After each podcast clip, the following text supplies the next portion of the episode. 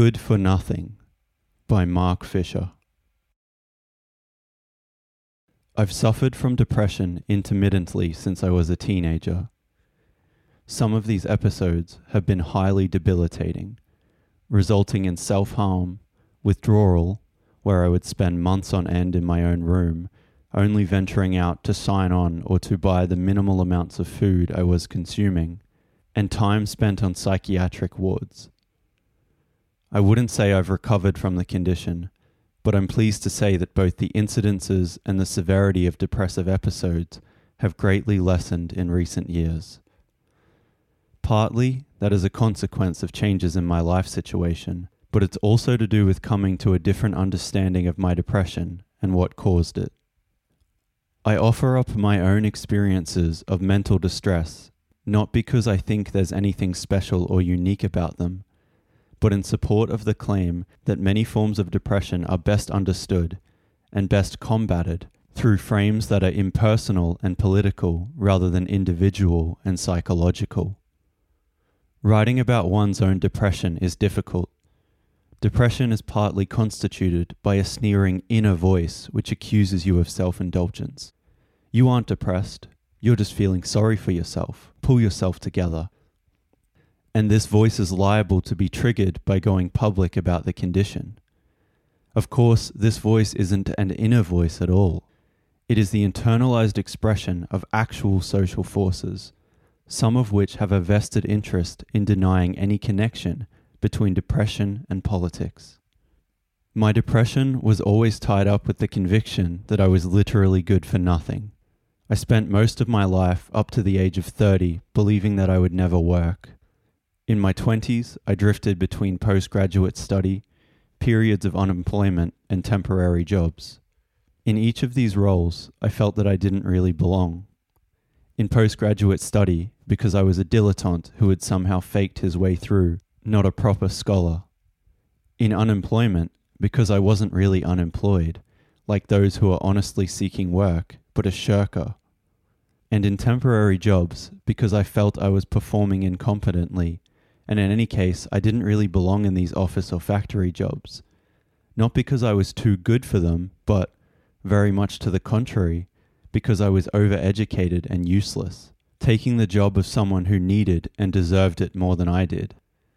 Even when I was on a psychiatric ward, I felt I was not really depressed. I was only simulating the condition in order to avoid work, or in the infernally paradoxical logic of depression, I was simulating it in order to conceal the fact that I was not capable of working, and that there was no place at all for me in society.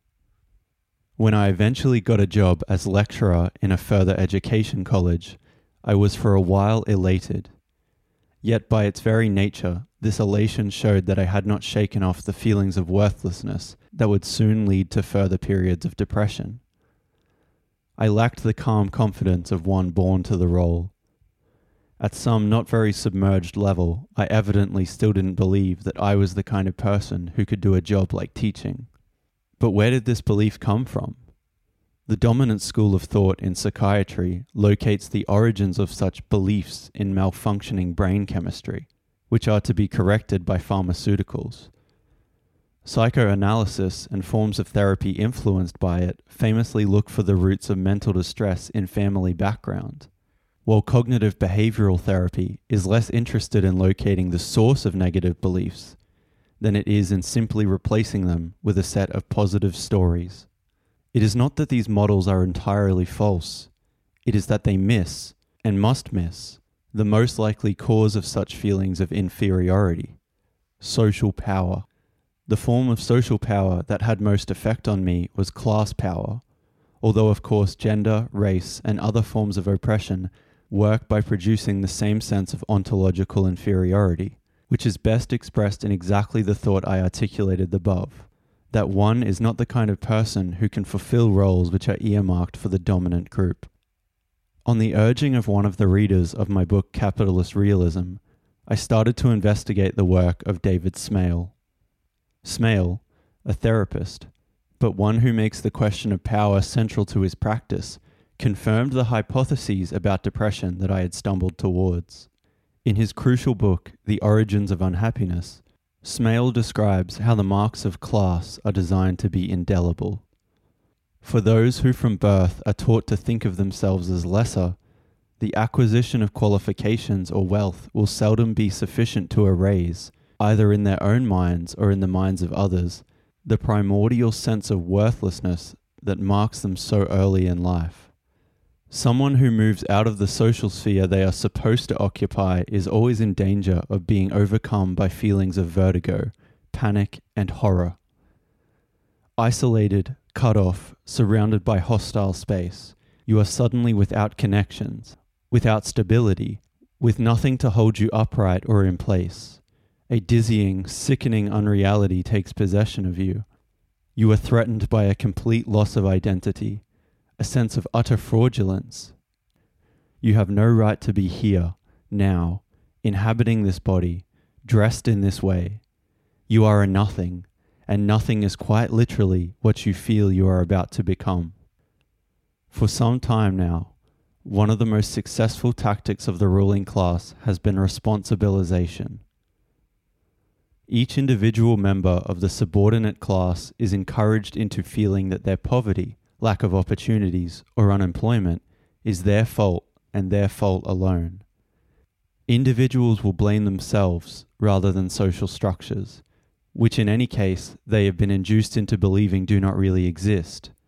They are just excuses called upon by the weak what Smail calls magical voluntarism, the belief that it is within every individual's power to make themselves whatever they want to be, is the dominant ideology and unofficial religion of contemporary capitalist society, pushed by reality TV experts and business gurus as much as by politicians.